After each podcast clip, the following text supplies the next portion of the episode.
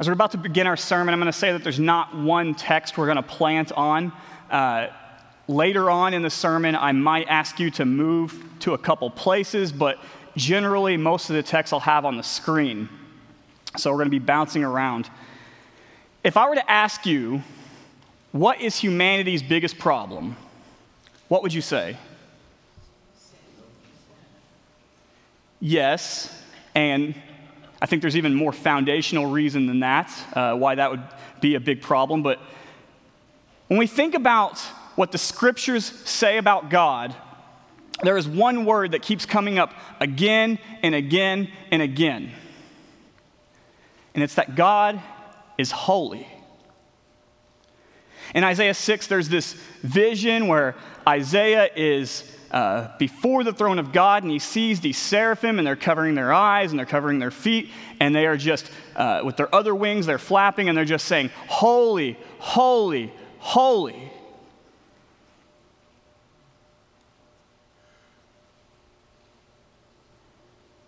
When we communicate in English, we often use like italics or uh, bold letters. Some of you guys will put everything in all caps when we're trying to emphasize things.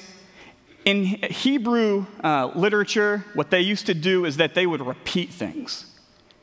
And when they say holy, holy, holy, they are emphasizing that the one unique thing, the one thing you can say about God is that He is holy.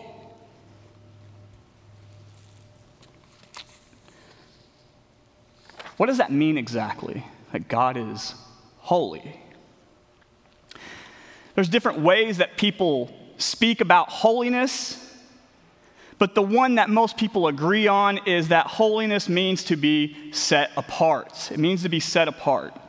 But it not only means to be set apart, it also means to be set apart as better. Uh, R.C. Sproul, in his great book, classic book, The Holiness of God, he said if we were to put this in you know, a modern way of saying it, uh, the best way to say it is that holiness means a cut above the rest. What do I mean by that? If we, if we had a, there's some restaurants I'm sure that you guys like, and there's a one that you guys probably keep going back to again and again. And the reason for that is because that restaurant is to you a cut above the rest. It's separate, it's distinct. Can think about that with our wardrobe. Maybe you got a suit that is better than the other ones, or a dress that's better than the other ones. And it is a cut above the rest. God, He's not only unique, He's not only different, He's better. And He's unlike anything else in all of creation. Which, by the way, Every comparison we try to make of something to the Trinity always fails because there is nothing like God in creation. There's nothing you can compare him to. When we talk about definitions, we can break it down even further. Uh, there's two things that we use in definitions. One is, a, is to say denote, and another is to connote. Uh, denote means uh, what the word means exactly. Connote means it's like what the word implies, it's things that come off the word, but it's not exactly what the word means. Holiness uh, denotes separateness, but it connotes purity and goodness and perfection. God is holy and good and perfect. And that is humanity's biggest problem because we are not. There's a technical term that uh, linguists sometimes use. It's called uh, semantic satiation. And it's this idea that we hear a certain word over and over and over again so much that it starts losing its meaning, it starts losing its impact. Well, and we just start uh, tuning it out and we just ignore that word. Well, uh, the word sinner has become that in many ways. The word sinner has become that. When we hear it, we've heard it so often, it just starts to have little impact. But we are sinners. And I know we like to sometimes think of ourselves as people who are sort of morally upright, but occasionally make mistakes, and our sins are just mistakes. But that's not what Scripture says about us. Scripture says that we are, by our nature, sinful creatures. We are, at our core, evil. Just as Jesus said, he says, he even calls evil one time. He said, How can you, being, e- if you being evil, know how to give good gifts to your children? We're evil. You don't have to teach a spider how to spin a web. You don't have to teach a dog how to bark because it's in his nature. And David said that I was sinful from birth in one of the Psalms. And that means you don't have to teach us how to sin. We are sinners. We are at our core ontologically sinful people.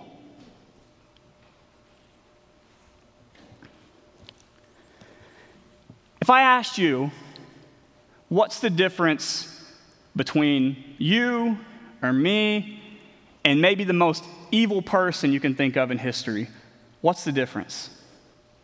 Maybe you're thinking of Hitler, Stalin. What's the difference?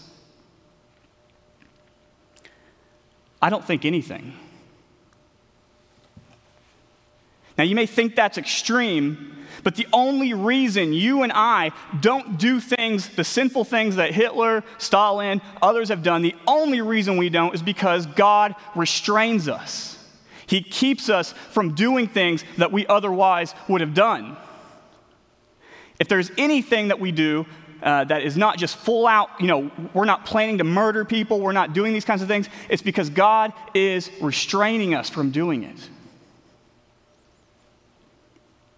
One of the most uh, telling places in all of Scripture is Genesis 6, and uh, it says that God looked down on mankind and he said that he saw that the thoughts and intention of man's heart is only evil continually.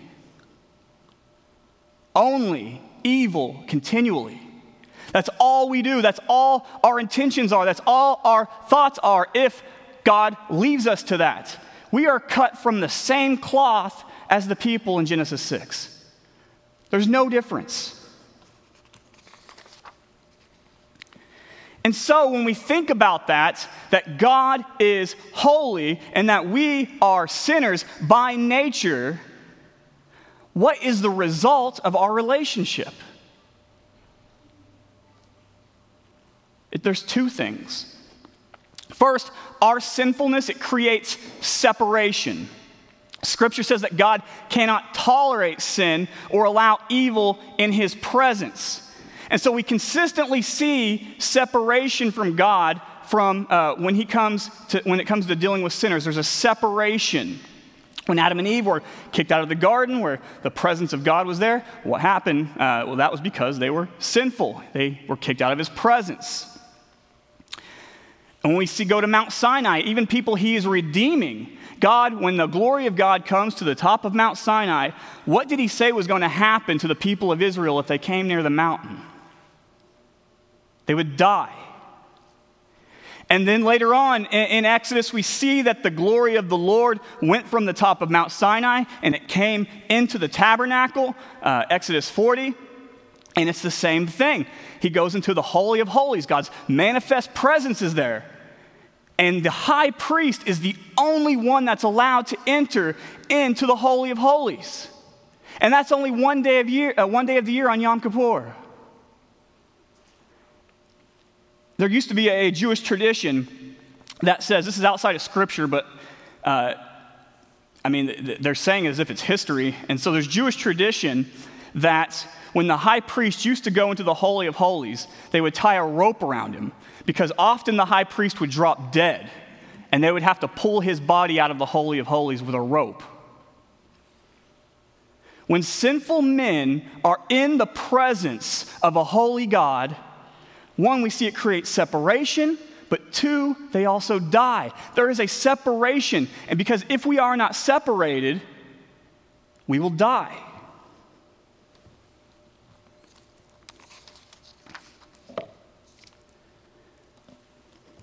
We cannot stand in the presence of a holy God. The second thing, though, that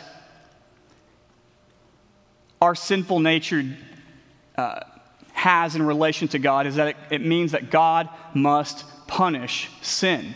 There's a legal element to this. We talked about God's holiness, but justice flows from his holiness, from his holy character. And because God is holy, uh, God must do what is right. He must punish sin, He must punish evil. And we know this is true by our own observation in the world. When you go to, uh, when we look out into the world, we know that even unbelievers, the very fact that a court system exists, means that we believe in justice. We believe in doing what's right. We believe that evil must be punished.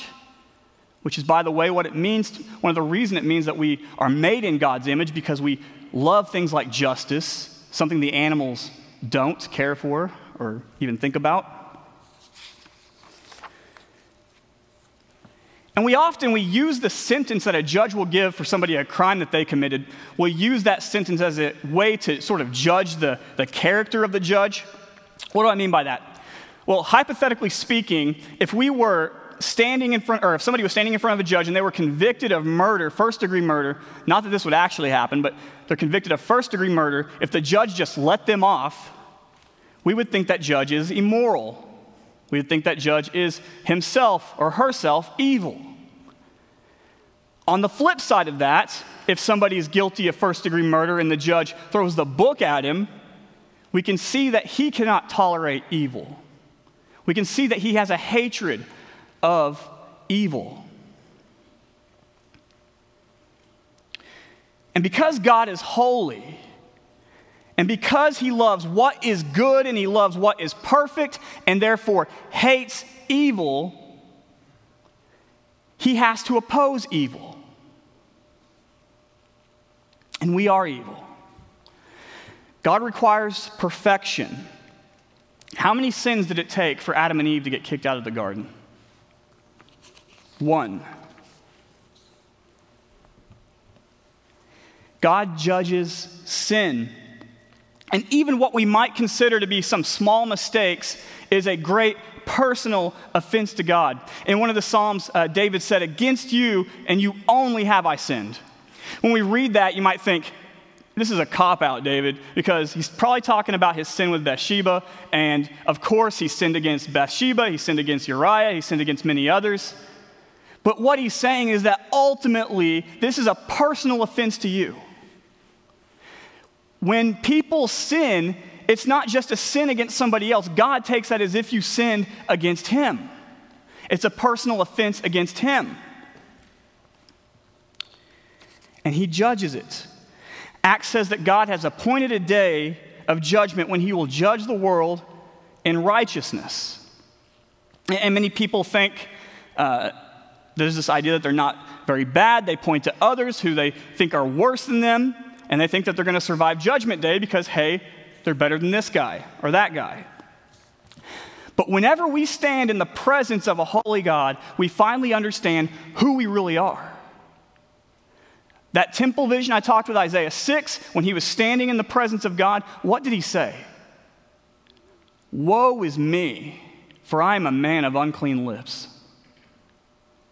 When Jesus, uh, when Peter was in the presence of Jesus, he understood Jesus' perfection. He's seen it. He also understood about his sin. And what did he tell Jesus uh, after casting uh, a, net into the sea and getting some fish?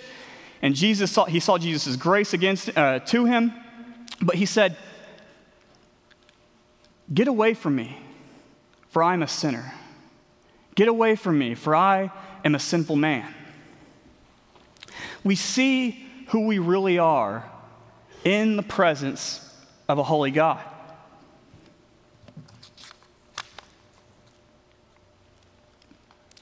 And many people, sadly, are going to be in for a rude awakening on Judgment Day.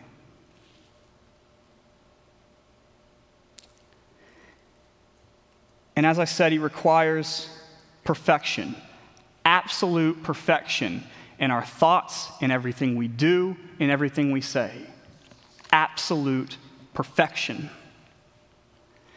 And sadly, sadly, the sentence for anyone who is not perfect is an eternity of eternal conscious torment in hell.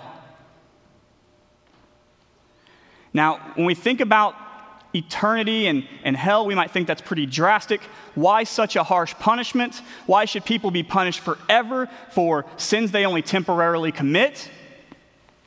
But there are many reasons for that. One, God is eternal, we are going to live forever, and our actions have eternal consequences.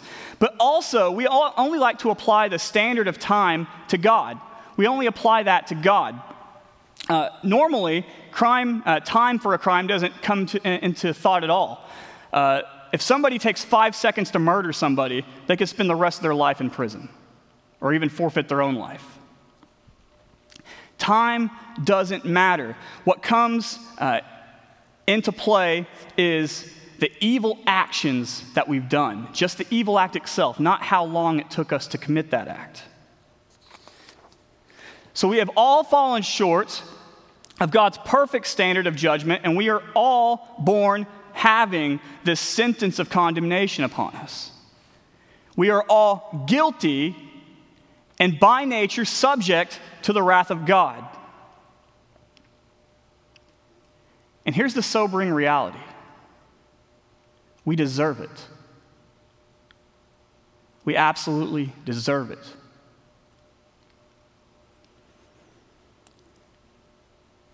And so, what are we to do? We have no ability to save ourselves. Our default thinking is that if we just do some good things, uh, that's going to outweigh the evil that we've done. Punishment doesn't work like that. Good deeds don't erase bad deeds. If you have a, a son and he hit your daughter and uh, you punished your son, and he said, You shouldn't punish me because I took out the trash, you'd say that's completely irrelevant.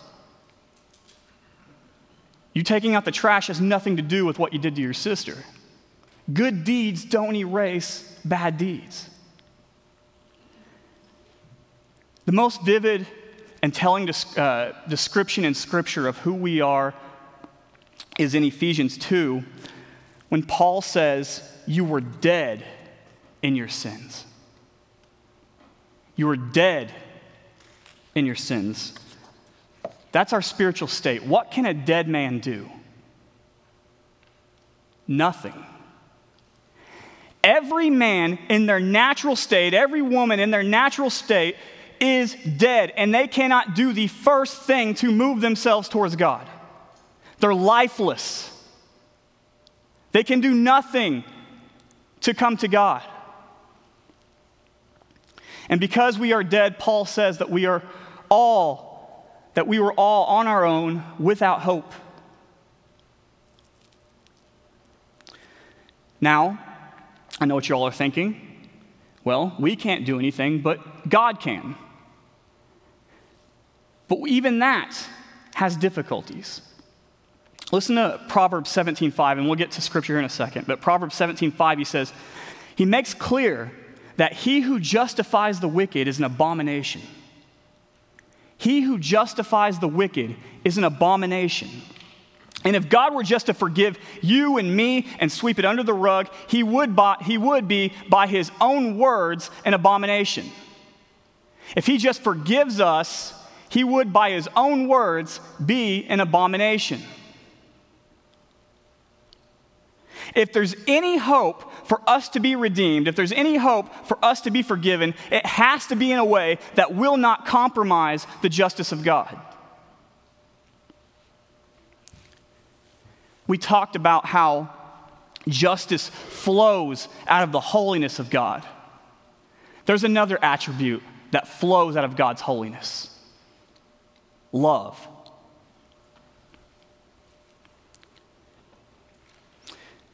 I said that God's holiness is man's greatest problem, but it's also man's greatest hope. And that's because justice isn't the only thing flowing from God, it's love. I'm going to play the first slide. You guys uh, remember that I said that Scripture teaches he who justifies the wicked is an abomination, but look at Romans 4, verse 5.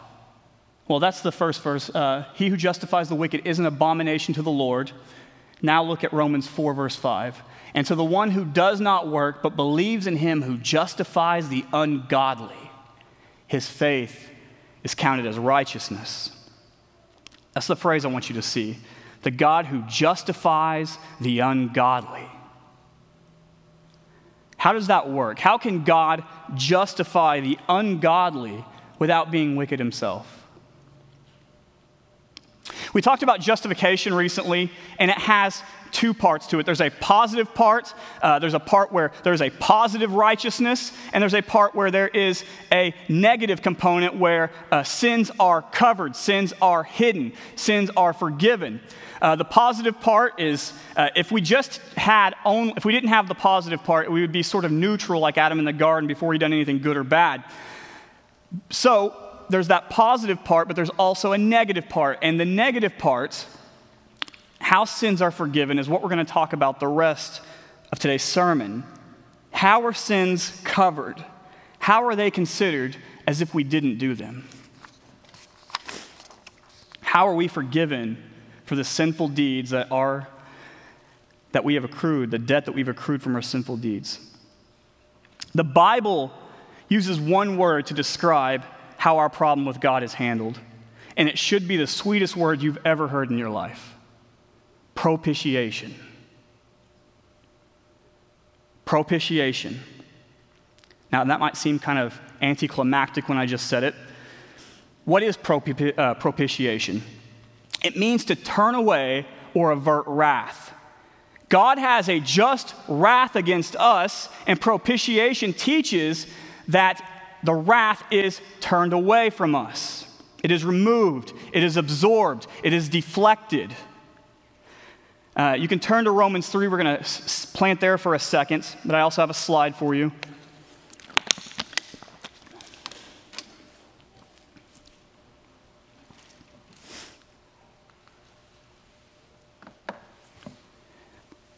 Give you a second. I hear a couple pages turning. I want to affirm that everything in Scripture is important, highly important. But I believe Romans 3:21 to 28 are the most important words that have ever been written. I'm going to read verses 22 to 25 and look out for the word propitiation. For there is no distinction, for all have sinned and fall short of the glory of God and are justified by his grace as a gift through the redemption that is in Christ Jesus, whom God put forward as a propitiation by his blood to be received by faith. I've spent the first part of this sermon laboring that everybody is condemned, everybody is fallen short of God's perfect standard, and that's exactly what Paul does in verses Roman, uh, in Romans 1 to 3, in chapters 1 to 3. He is saying that all people, everyone everywhere, has fallen short of God's standard and are under his wrath and condemned. But then he goes here. In verse 23, he summarizes, that, he summarizes what I just said that all have sinned and fall short of the glory of God. But he goes on to say that we are justified by his grace as a gift. In other words, it's been painfully obvious since the garden, looking at Israel, looking at everyone else, that no one on their own can be perfectly righteous before God. It cannot happen. And so Paul is saying, God is saying, we're going to do this by grace. I'm going to give you, I'm going to forgive you of your sins and give you the status of righteousness as a gift, something you cannot earn.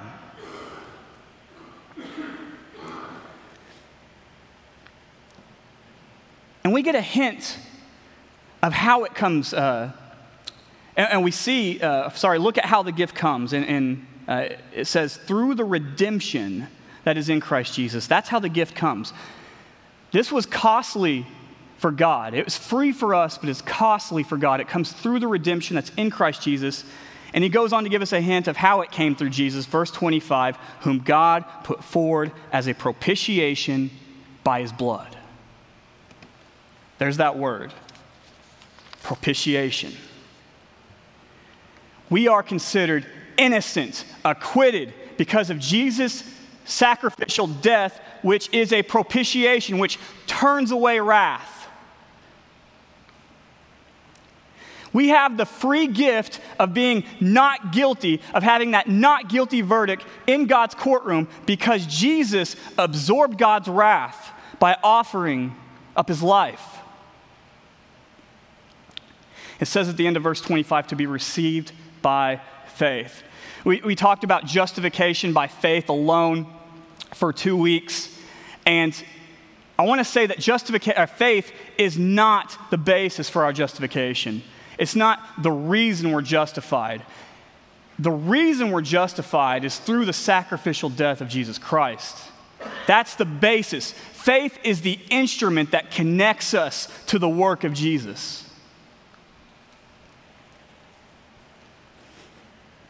And if you guys want a very clear summary statement of what I'm teaching, if you're already in Romans uh, chapter, look at chapter 5, verse 9. I don't know if I put that on the slide or not. Nope. Uh, it says, Since therefore, this is chapter 5, verse 9, we have now been justified by his blood, much more shall we be saved by him from the wrath of God. Justified by the blood. The blood of Jesus, it saves us from the wrath of God. The blood averts God's wrath, turns it away. Propitiation. But we can go a step further and we can ask how exactly does Jesus' death avert, God's wrath? How exactly does that happen? How does Jesus' death turn away God's wrath from you and me? Why does Jesus' death have any benefit for you and me? Here's another key word for you substitution. The Old Testament, it gives lots of hints uh, along the way uh, about how God will dwell with man again through substitution. Uh, we can think about uh, in uh, the situation with Abraham. What did Abraham want? He wanted a promised son. God promised him that Isaac would come. And then when Isaac came, what did God say to do? Go sacrifice him. And so you can imagine he's going uh, with all the turmoil, with all the inner uh, emotion going through him. He's going and he brings Isaac, and Isaac notices there's not a sacrifice, and he asks Abraham, Where is the sacrifice? And Abraham says, God will provide a lamb.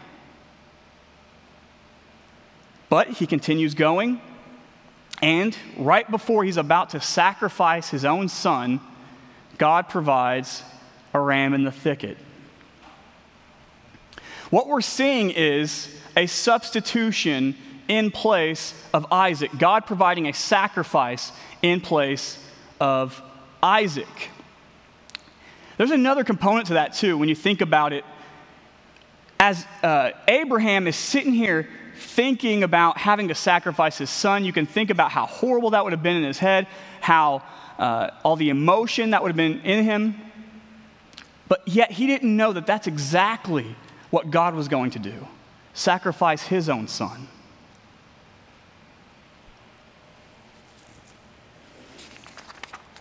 We also see in the Exodus that they had to have a spotless, perfect, and sacrificial lamb because God's wrath is about to come on them. And if they didn't have the blood of that lamb on the doorpost, then the firstborn son would be killed. So the wrath of God is about to come on them. But the lamb, when it says, when God, when I see the blood, I will pass over. That's wrath being averted. That's a propitiation, a substitute lamb in place of the wrath falling on them. The wrath falls, well, on the lamb, so to speak. One of the clearest places we see substitution is a sacrificial system, which um, many had a similar, uh, similar ritual. One in particular teaches us about propitiation by substitution. It's called the Day of Atonement, which is what George read earlier. And this is a very rich passage with symbolism. On the Day of Atonement, there are two goats, two animals, and one is sacrificed, and then the other, they place their hands on the goat, and this is symbolically transferring the sins of the people onto the goat, and then the goat is led away into the wilderness. Now, these two goats, the animal sacrifice and the goat leaving the wilderness, going to the wilderness, it's painting one picture. And it's the idea that through a substitutionary sacrifice, our sins are taken away.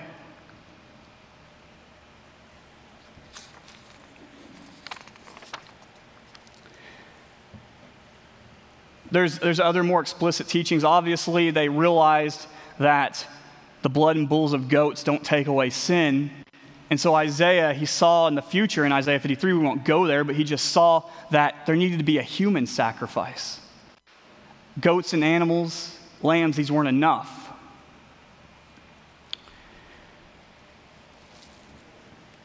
Jesus is the reality and substance of all these uh, Old Testament teachings. He is the reality and substance of all these Old Testament teachings. On the Day of Atonement, he's not only the sacrifice, he's also the high priest and the scapegoat. Jesus is also our true Passover lamb, as, as Paul says in Corinthians, that Jesus is our true Passover lamb. Peter says in the first chapter of his epistle that Jesus is a lamb without spot or blemish. He's perfect. Where's a place in the New Testament that you see substitution? In the Gospels, where do you see substitution? Well, right before Jesus is about to go to the cross, Pilate, he brings out two people. He brings out Barabbas and he brings out Jesus. And one of them is going to be condemned. And he asks the people, which one do you want? You want Barabbas or Jesus? We know Barabbas is guilty. Luke says he's a murderer. We know Jesus is innocent because Pilate said, What evil has he done? but the crowd chooses Barabbas. And what we are seeing there is substitution, Jesus dying in the place of Barabbas, the condemnation of the innocent and the guilty going free. The condemnation of the innocent and the guilty going free.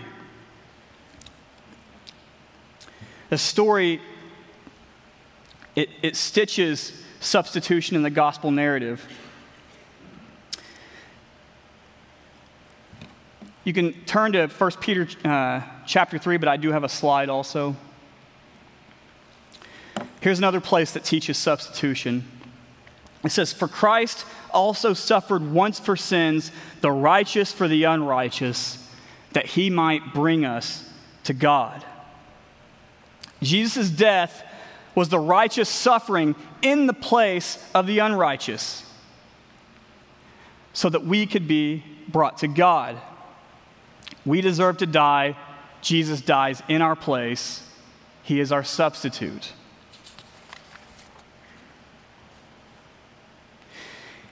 How does he do that? He does it as Peter says, he bore our sins in his body on the tree. He took the penalty of our debt upon himself. Israelites uh, in, the, in the Exodus God told the, uh, the Israelites who were disobedient when they were in the wilderness that your children are going to be paying for your sins. The children are going to bear your iniquity. Sort of same thing. Jesus is bearing the penalty of our sins on the cross. Paul uh, explains this in Colossians. Put Colossians 2 on the screen.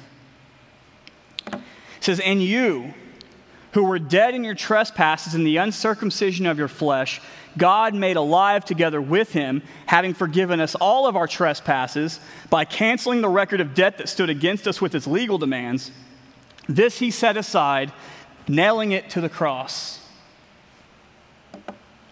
So he forgave us of our trespasses by canceling this legal record of debt against us. There is a legal component to this. We are legally condemned for sin. Our sin created a debt. It was a debt that was so great that we could never pay it. But what Paul is teaching here in Colossians 2 that everything we've ever done, every single sinful thing that we've ever done, every major sin, everything that you think is a minor sin, every wrong thought, every second of the day when we have failed to love God perfectly and failed to love people perfectly, He is saying that God put that debt onto Jesus, nailed it to the cross, and then he treated Jesus as if he was the criminal and poured out the entire weight of his wrath on Jesus.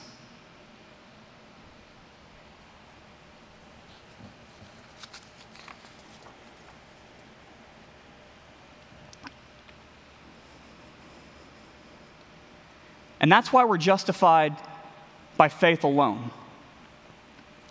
Because if Jesus paid it all, if Jesus paid for everything, what's left for us to do? What's left? The death of the Son of God is all we need. One pastor, he combined two hymns and said on Judgment Day, we say, Nothing in my hands I bring, simply to the cross I cling. I need no other argument, I need no other plea. It is enough that Jesus died, that he died for me.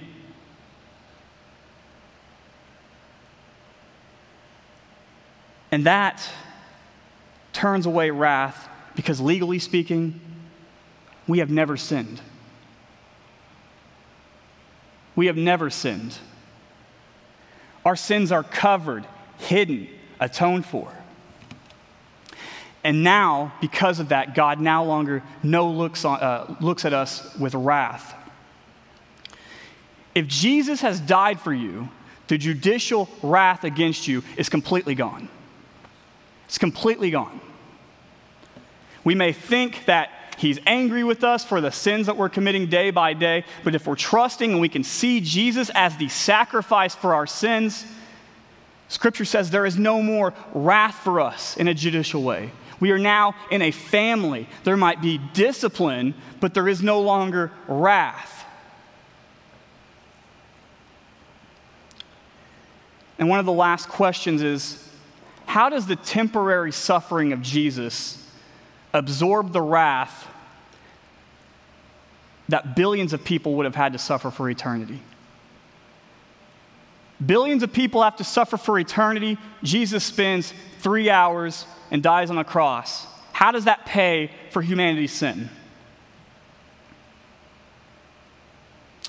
I read an article recently that was very helpful with this.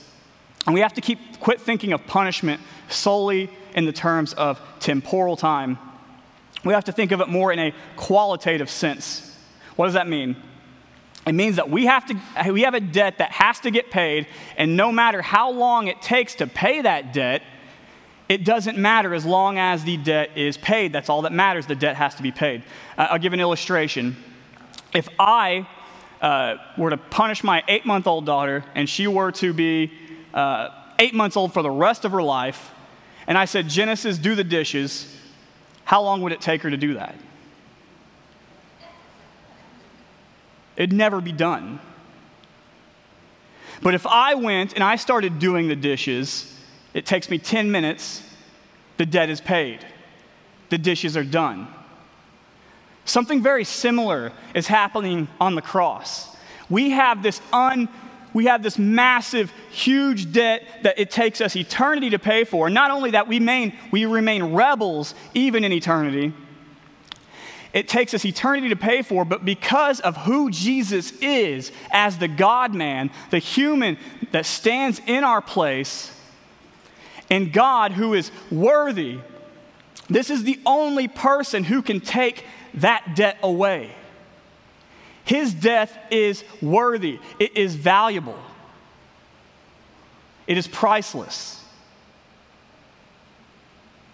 As, Paul, as Peter said, we are not redeemed by gold and silver things that perish, but by the blood of Jesus.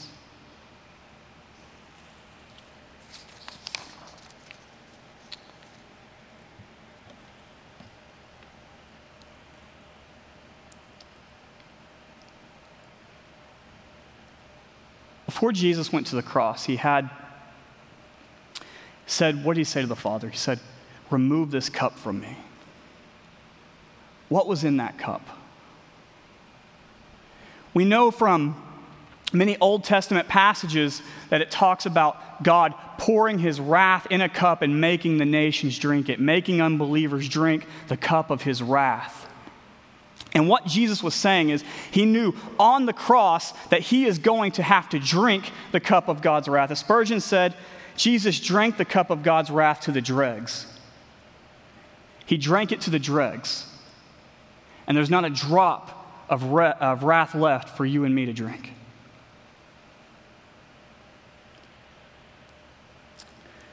Before I close, I've been teaching that we're forgiven by, uh, we're forgiven, we're justified by Jesus' substitutionary sacrifice. I want you to see it one last place. What's the opposite of justification? Condemnation. Condemnation. Paul is wanting to assure believers of their standing in Christ and so listen to what he says in Romans 8. Who shall bring any charge against God's elect? It is God who justifies. Who is to condemn? Christ Jesus is the one who died. The idea is that when we feel guilty and Satan accuses us and our own consciences condemn us, the idea isn't to say, you're wrong about this. The idea is to agree. Yes, I did do all those things. Yes, I do deserve condemnation, but it's to respond Christ Jesus is the one who died. And if Jesus died, I don't have to die. I can't die. If Jesus died, what's possibly left for me? There's no condemnation left for me. Jesus was condemned for us. And that means if God's justice is satisfied, if he didn't just, that means he didn't just sweep it under the rug. That means God is just in punishing Jesus and forgiving us at the same time. It doesn't make him an abomination, it doesn't make him wicked because he did satisfy justice in Jesus. As he says, Paul says in Romans, God is the just and justifier of the one who has faith in Jesus. Let's pray. Father, we thank you for your Son to remove our guilt, to remove your wrath from us. Thank you that He is a propitiation. Thank you that He is our substitution. We pray, Father, that we would live as people under the cross, that we would live as people forgiven, and that we would know it, knowing that our enemy, his number one thing is to make us feel shame and guilt over our sins so we don't come to God. We pray, Father, that we would plead and remind him of the cross. We pray that we would remind you of the cross and that we are trusting in it. We pray these things and we ask them in Jesus' name. Amen.